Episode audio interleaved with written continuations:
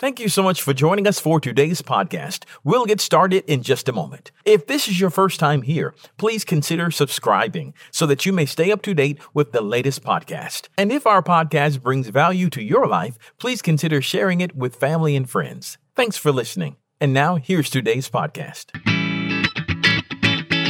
Thanks for joining us for the Covenant Living broadcast with Pastor John Butler of Covenant Life Church, located at 130 Atlantic Avenue in Bremen, Georgia. We are in the book of Revelation today, chapter 5. Revelation chapter 5.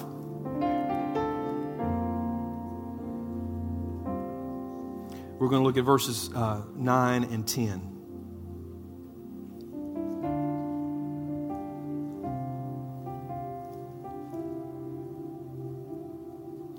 Revelation 5 9 and 10.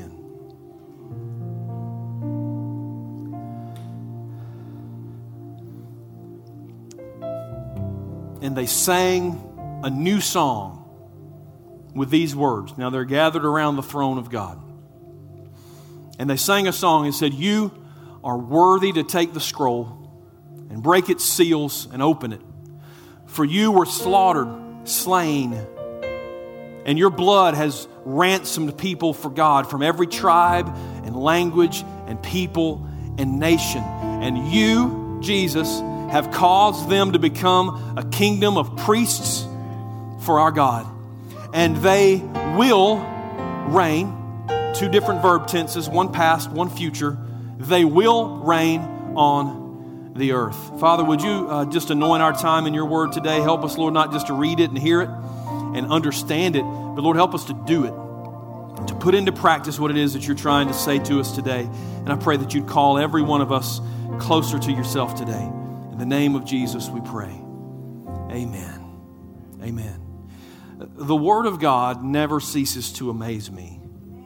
It's been, it's been uh, 30 years ago that I started in pastoral ministry, 47 years ago that I became a believer. And, and for all of my 52 years, I've been in church. But I still pick up this word and I see things I've never seen before and I learn things I've never learned before and it just it just blows my mind.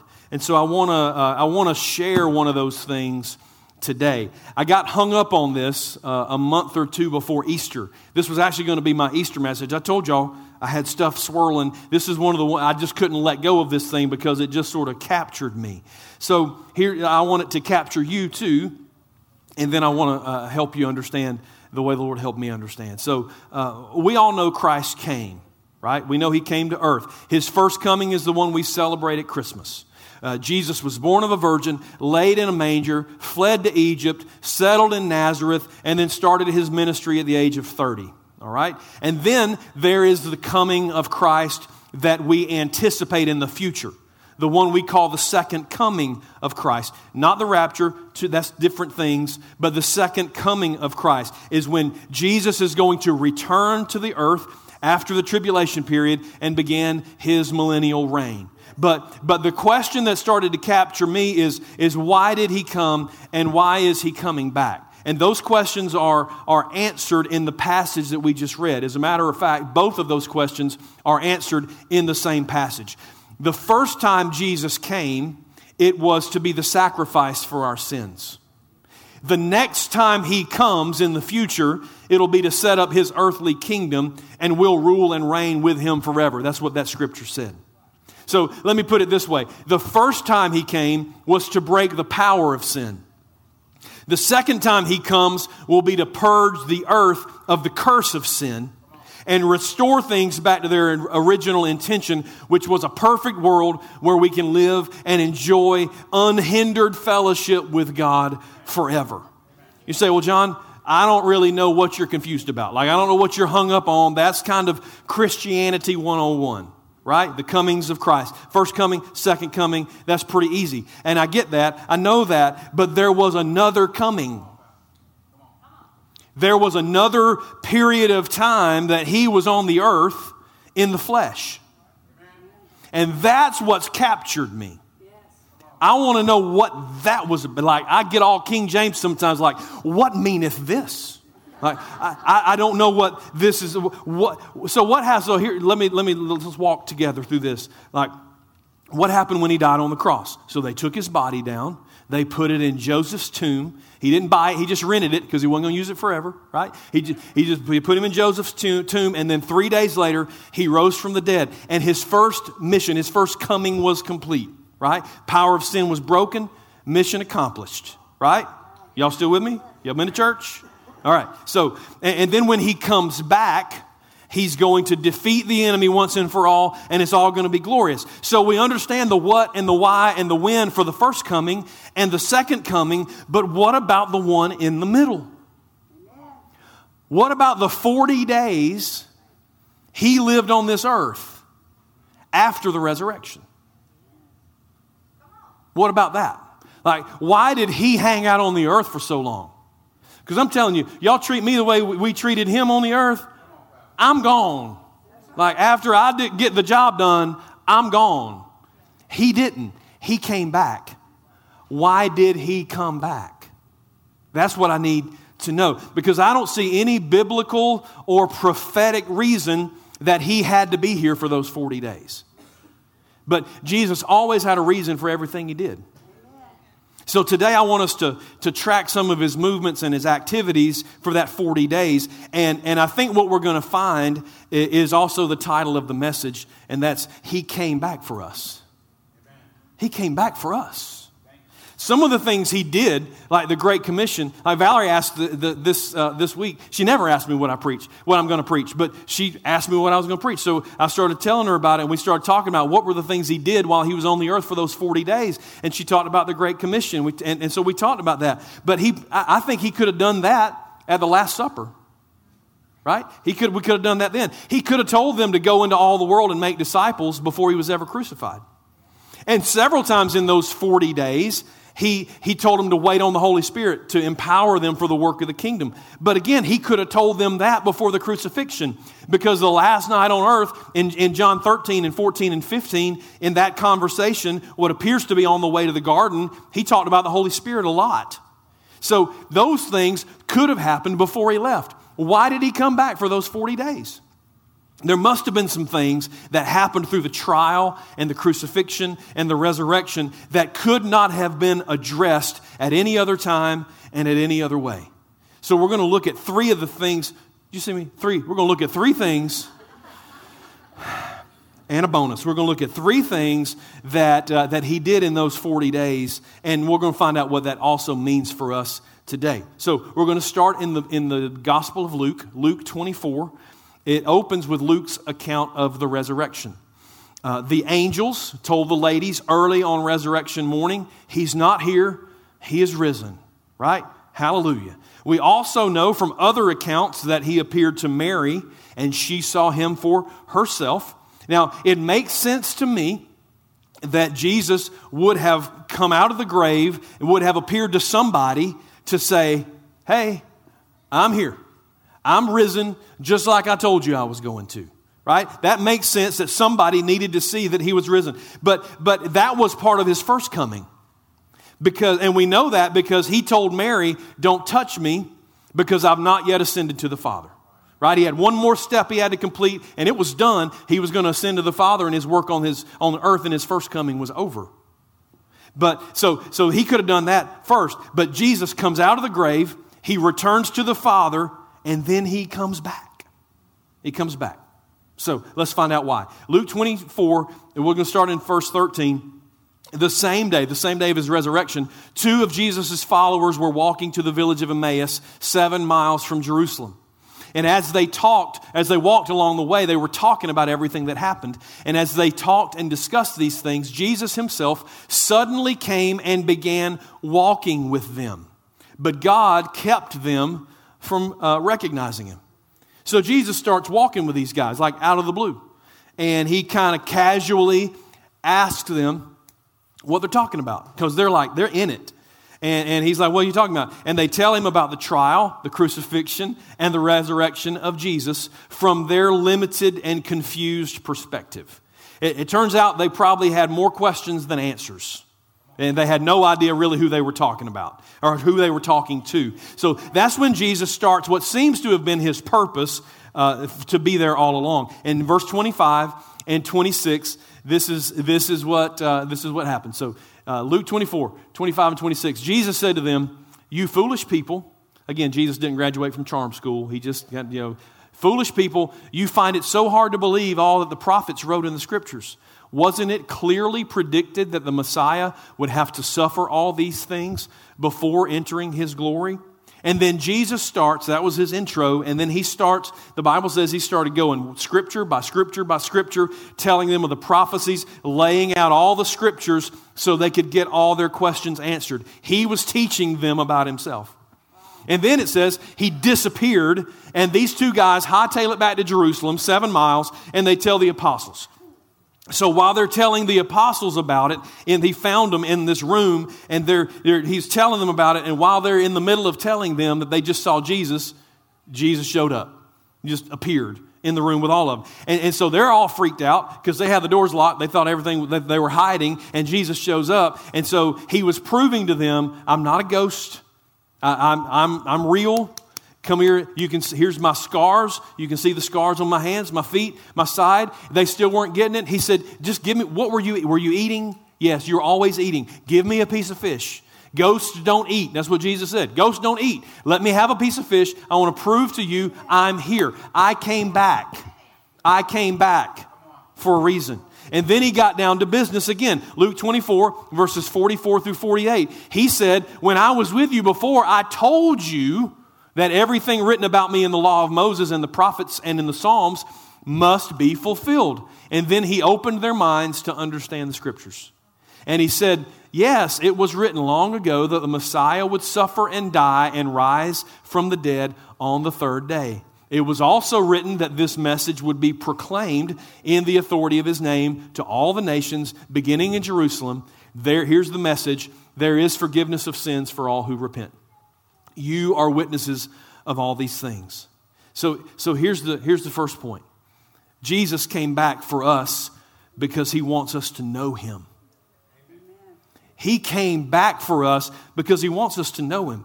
Jesus had spent three and a half years teaching and preaching, telling, trying to tell them who he was and trying to help them understand what he was doing here. And there were flashes of revelation through the Gospels. Uh, they sort of understood some things sometimes, but for the most part, they didn't get it. They didn't get it. Everyone in Israel at that time knew of Jesus, but uh, uh, of all the people who lived on the earth, these guys knew him. They lived with him. They, they, they went, uh, walked and talked with him. They traveled with him. They, they, they slept in the wilderness with him on the roads. They, they, pretty much every message he preached, they heard. They got the chance to ask questions as they sat around the fire at night about the parts they didn't understand. Or, if, or sometimes Jesus just told them because he knew they didn't get it.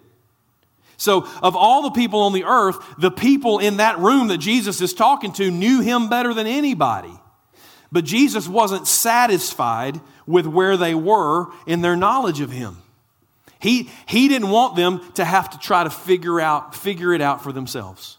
So, he came back. He could have stayed in heaven and just went on and just went about his business, but he didn't. He came back because he wanted them to truly know him, not just partially, but completely. Some, somebody way smarter than me once said that life has to be lived forward, but it really can only be understood backwards. Right? You don't really get it until you've done it, until you've been there and done that, and you turn around and go, Ah, that's what that was about. Jesus knew that. So, so now that his work had been done, past tense, his followers could see it and understand it. So the things that had been fuzzy were now clear. He truly was the Messiah that had been prophesied and that they had hoped for. He really was the Son of God. So what's so what's the big deal about knowing Jesus? Why is that so why would he come back just for that? Because Christianity can be summed up in two words. Knowing Jesus.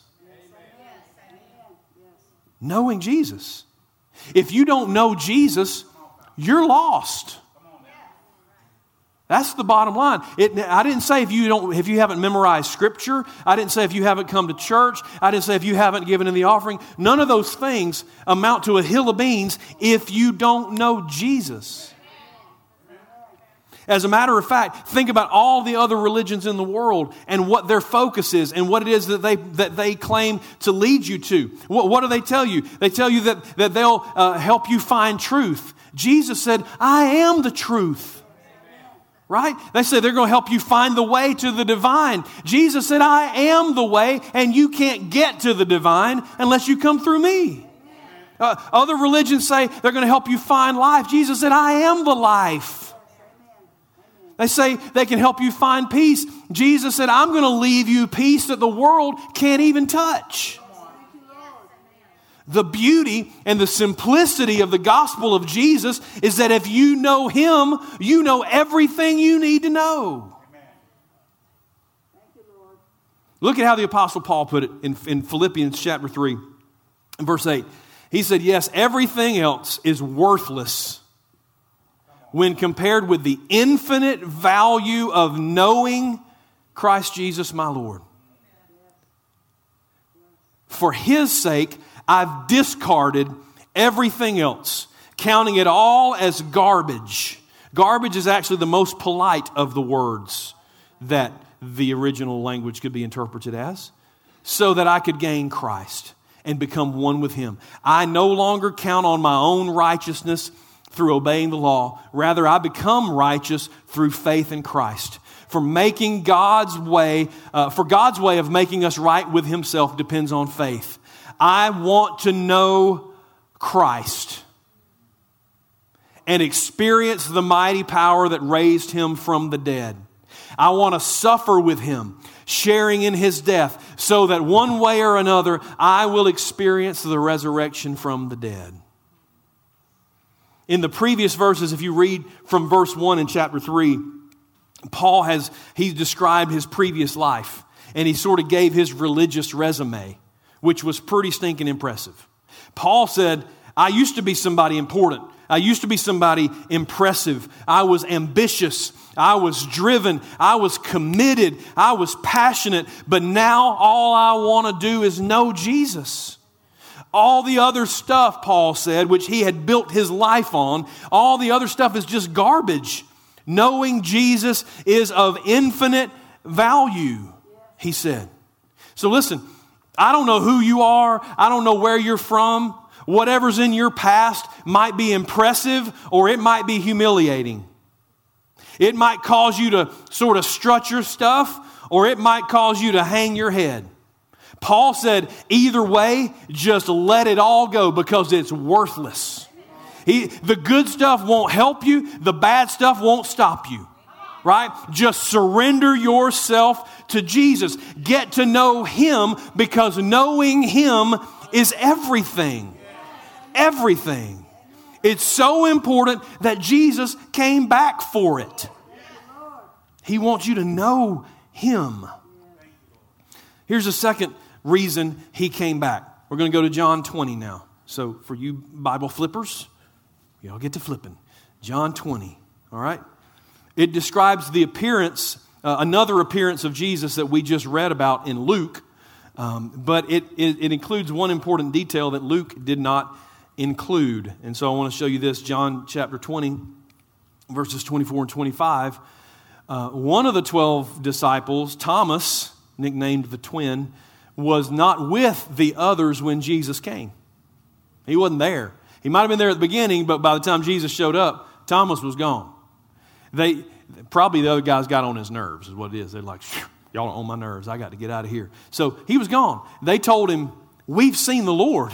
Thomas said, I'm not going to believe it unless I see the nail wounds in his hands and put my fingers in them and place my hand in the wound in his side. Thomas wasn't there. He didn't see the Lord. He heard the excited reports of the others, but Thomas had been through too much. You know, at some point, it's just too much. Y'all ever been just, it's just too much. It's just too much. The events of the crucifixion had shaken him to the core. He had thought he knew Jesus and understood the plan. Like he thought there was a plan and he was a part of the plan, but seeing Jesus suffer and die on the cross and, and be buried, and even, the, the, even this resurrection was just, it had just done something to his soul, and he was just, he, he just undone. He just didn't know. He didn't know. And he was, he was not going to be encouraged by some secondhand tale of resurrection. He was just, he had to see it for himself. If he was going to believe again, if he was going to trust again, he was going to have to experience Jesus for himself. Let's read what the scriptures say next. Verse 26. Eight days later, the disciples were together again. This time, Thomas was with them. The doors were locked, but suddenly, as before, Jesus was standing among them, and he said, Peace be with you. Uh, Jesus, and then Jesus looked at Thomas, and I, will you? Can you uh, do? I don't. I can't see who's back there. Can you do t- verse twenty-seven, please? John twenty and twenty-seven. You need to see uh, what Jesus said next, because he was like, "Hey, everybody, good to see you again. Saw you eight days ago." And then he got on to uh, to the next thing, John twenty and twenty-seven. Then, Je- oh, John 20, 27. Luke is a great book too. Um, Y'all should read that. Hey, this, that stuff back there is not as easy as it looks. Then, then he said to Thomas, he said to Thomas, Jesus did, put your finger here and look at my hands. Put your hand into the wound in my side.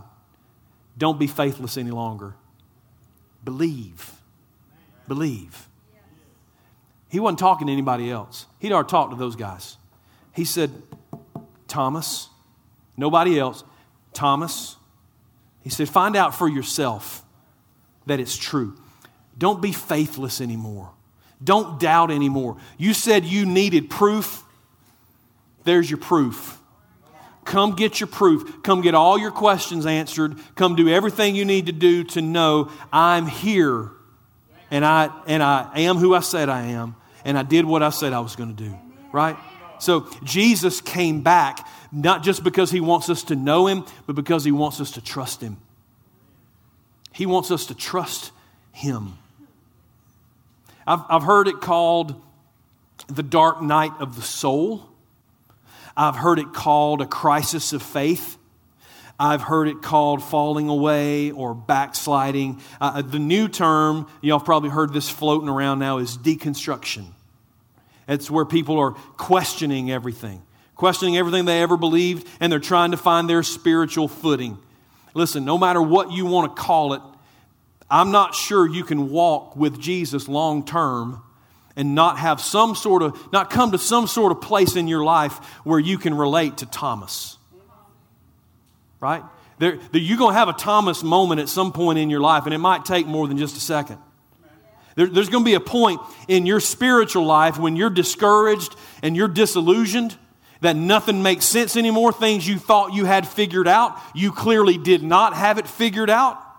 The, the things, things didn't turn out the way they were supposed to turn out, and you, just, you don't know which end is up. Listen to me. Jesus wants you to trust him again. When he said he would never leave you, he was not kidding. He meant it. Jesus was not mad at Thomas. He came back. He made a special trip just to find him and to talk to him. He wanted Thomas's faith to be renewed. He wanted to restore the trust in the relationship, and he wants to do the same for you. When I went through this kind of experience more than a decade ago, Jesus didn't give up on me. I was very seriously considering giving up on him, but he never once considered giving up on me. I couldn't tell it at the time because there was just too much going on. But through the whole dark episode in the story of my life, he was standing right beside me the whole time. He was protecting me because I was in one of those places that if one more thing had happened, I was done. And He was protecting me from one more thing. One more thing. He came to my rescue. He didn't come to condemn me. He didn't come to beat me up. He didn't come to, to accuse me. He came to rescue me. He heard my complaints. He heard my accusations, and He didn't get offended at me. He came to restore my trust, whatever that looks like, however long it was going to take. He came to do that for me because He loves me. And He loves you. He don't love me anymore and He loves you. And he didn't love Thomas any more than he loves any one of us. I don't know where you might be on your, in your relationship with the Lord.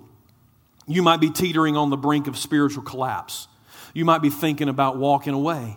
You might be questioning everything you've ever known and ever believed. Just scoop it all up and bring it to Jesus.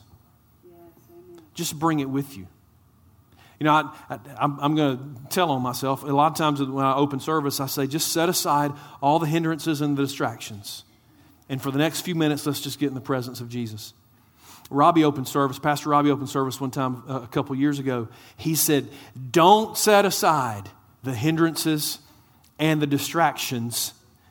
He said, Bring them with you to Jesus and leave them there. And I thought, I like his way of doing it better than my way of doing it right? Sometimes, sometimes we think we have to hide the mess from Jesus when he already knows where it is and what it is and why it is. We just need to scoop it all up and dump it out at him and say, I don't, I don't, I don't know. I don't know. But I need help. So bring all the questions, bring all the anger, bring the confusion, bring the disappointment, bring the false doctrines, bring the bad teaching, bring the sinful leaders that you've experienced in your life, bring all the stuff that has you in this place you're in, and just start talking to him about it. Scream at him if you have to. You are not going to intimidate God. Let him hear it. Let him have it. Tell him about all of it. Say it out loud if you have to. Let, then, let him walk with you through all of that stuff, through whatever it's going to take to get you back to the place where you can trust him again. You say, John, I don't even want to think about trusting him again because that just terrifies me. Yes, you're going to be scared. Yes, you're going to have to take a chance, but that's why it's called faith. Amen. Faith is inherently risky. If it's a sure thing, it ain't faith. But you're going to find, like I found, that he can still be trusted. He can still be trusted. Now, I didn't say you're going to get all the answers to all the questions that you've ever asked. Because I've still got a few things we need to talk about. There's a reason why he doesn't give you every answer to every question. Because I don't know if you've noticed this, but you can't handle everything. And so he's going to give you everything that you can handle. He's going to save you from everything you can't because he's a good father. There are things that I handle that my kids don't know anything about. Right? They don't know nothing about bills. Right? They just turn on the power switch and the light comes on.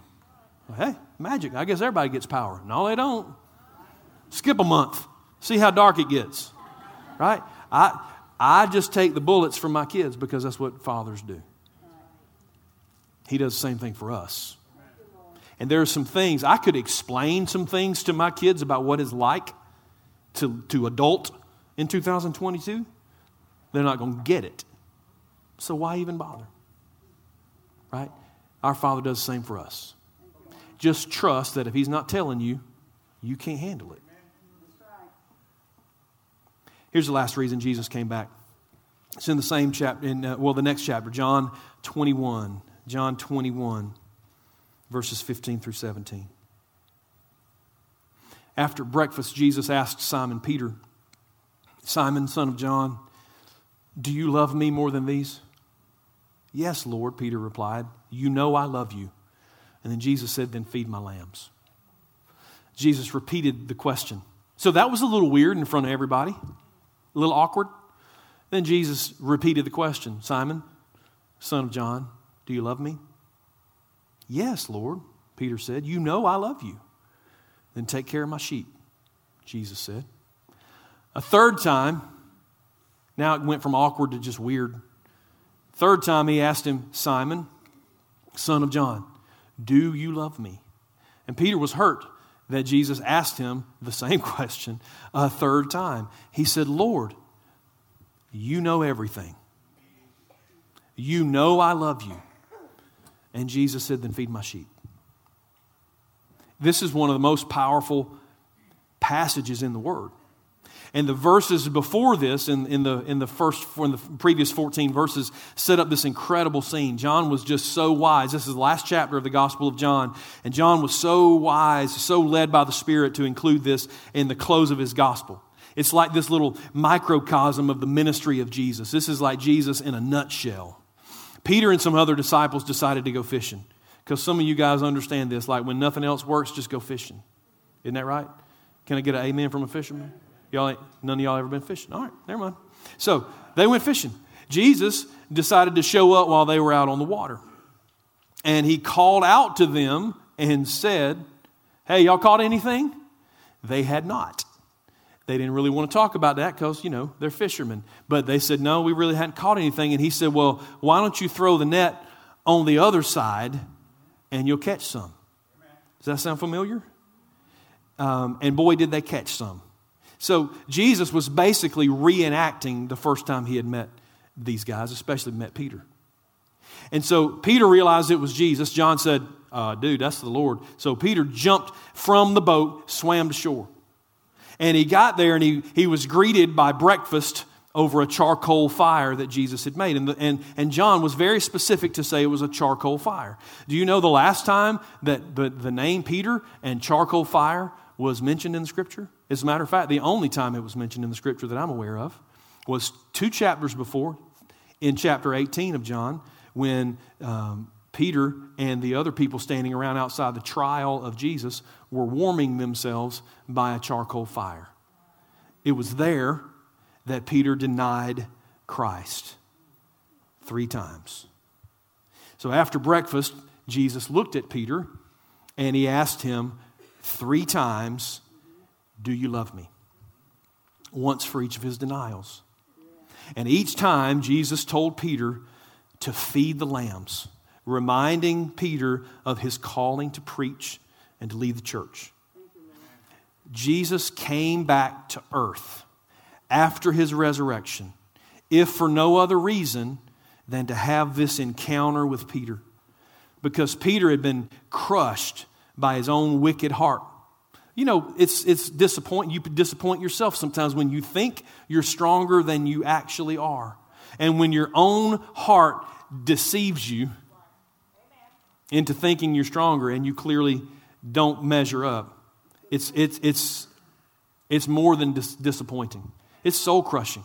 Peter didn't, Peter wasn't even sure he was still a disciple of Christ. As a matter of fact, Jesus, when he rose from the dead, he told Mary, he said, Go back and tell the disciples and Peter that I'm alive. But Jesus came back to walk Peter through forgiveness and restoration so they could move forward in their relationship together. He wants us to know Him for sure. He wants us to trust Him.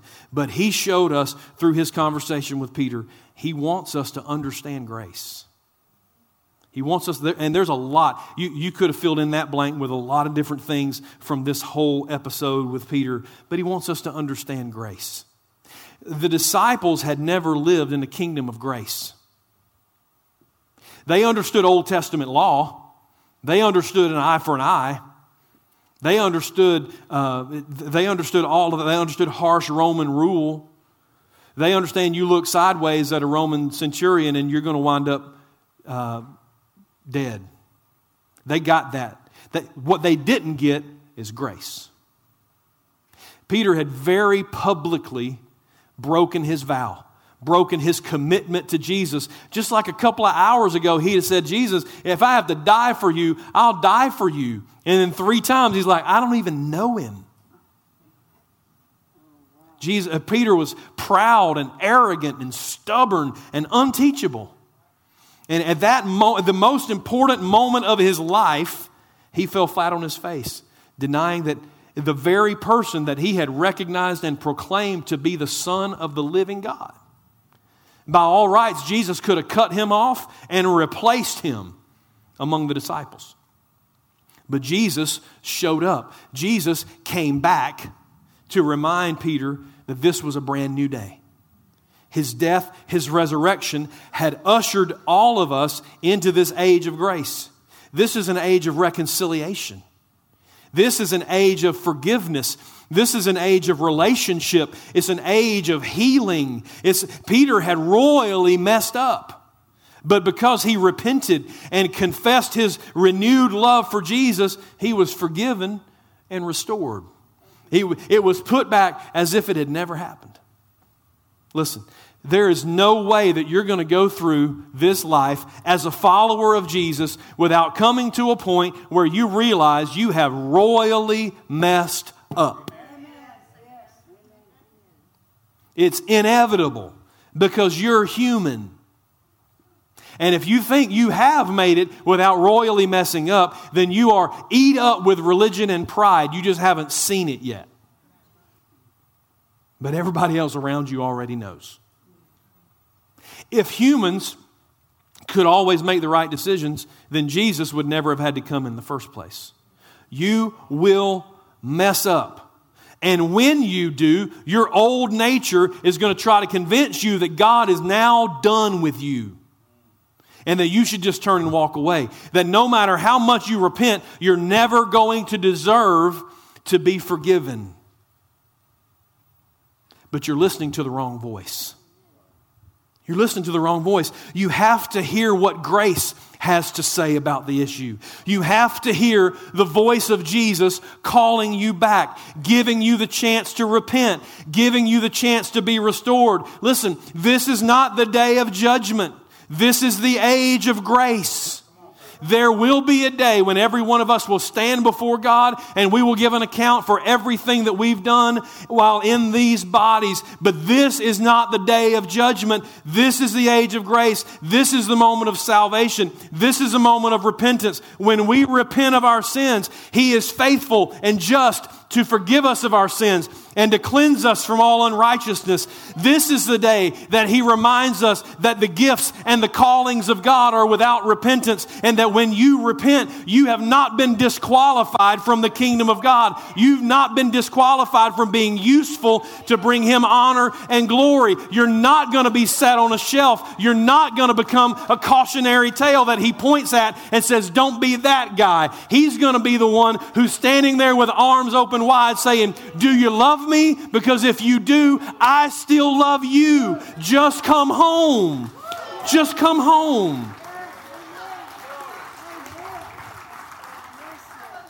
That's what he's inviting you to today. That's the God that we serve today.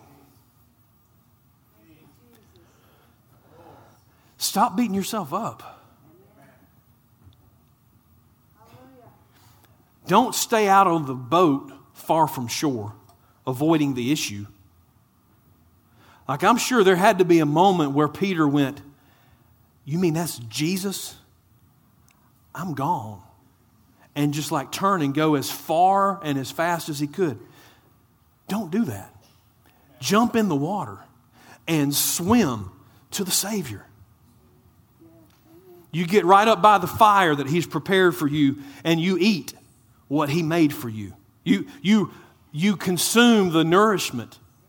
You stand in His presence and just be loved by Him. You, you repent for your sins and accept that He loves you and that He still has a plan for you. He's not calling you to shame and condemnation. That's the devil. He's calling you to repentance so that you can be restored and healed and forgiven and set free and empowered. Peter went on from that moment on the shore of the, of the Sea of Galilee, he went on to be the cornerstone of the New Testament church. Within just a few days, he was the spokesperson for all the apostles on the day of Pentecost, preached the first message empowered by the Holy Spirit. And he was the first one to preach the gospel to the Gentiles. Yes, he messed up, but he learned about grace that day on the seashore. He followed the same path to repentance, and you can do that today as well. Listen, Jesus wasn't just restoring Peter that day. He wasn't just restoring him through grace. He was demonstrating for us how to be a person of grace in this world of judgment and condemnation. You can't do anything without 150,000 people commenting about what you should have done, how stupid you are, and how morally depraved you are, and how all, all, all the things. It's ridiculous.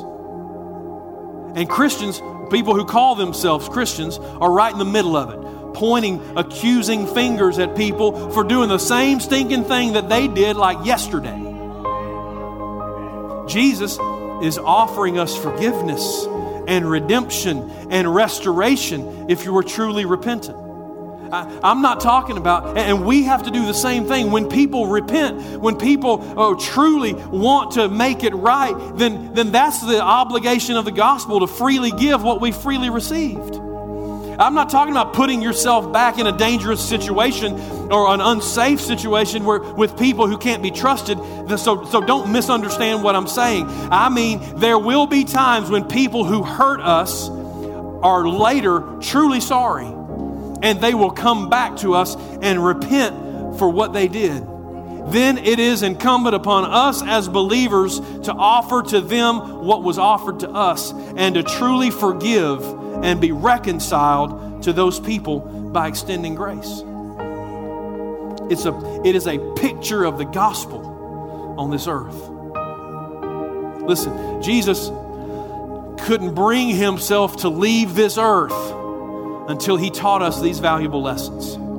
He wants us to know Him, He wants us to trust Him, and we have to understand grace. He could have gone straight back to the splendor of heaven, but He stayed on this earth a little longer. He came back for us.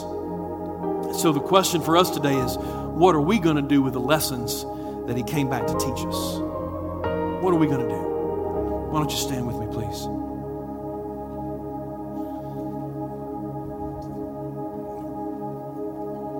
I'm going to pray, and, and the team's going to sing one more song. This altar is open, as you've already seen. This altar is always open. You can come, come to the Lord with whatever needs and burdens and problems you have whenever, you, whenever the Lord draws you.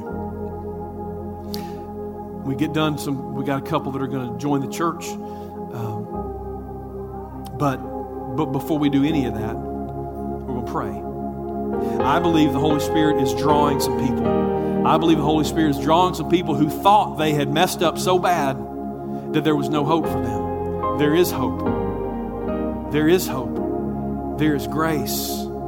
There are people that I believe the Lord is drawing to just to come and sit in His presence, just so they know He's still there and He's waiting on them. He can be trusted again. He can. Even though you still got questions, you still got all this emotion, you still got all this anger, you still got all this stuff, He's still here and He can still be trusted. And then I think there's some of you that need to know Him, like really know Him. Not just know about Him, but get to know Him because He is the answer for every question. He is everything that you need. Lord, I pray right now for, for myself and for this congregation Lord, that we would, that we would uh, learn the lessons that you came back to teach us. Lord, I pray that you draw people to this altar. Lord, people that I know that when you draw them, you're going to meet them here. People that, that need to experience your grace, that, that, that need to get rid of the shame and the condemnation and just receive the love that you have for them. Lord, people who need to come and to, and to allow you to begin to restore their trust in you. And Lord, people who need to know you today. And I pray if there's a single individual here who doesn't know you, that they'll come today and they'll get to know you and that they'll surrender their lives to you today once and for all. Lord, for every other need, for every other issue, every other problem that people may come to pray about, I, I just pray that you would meet them here with your grace and your mercy and your love.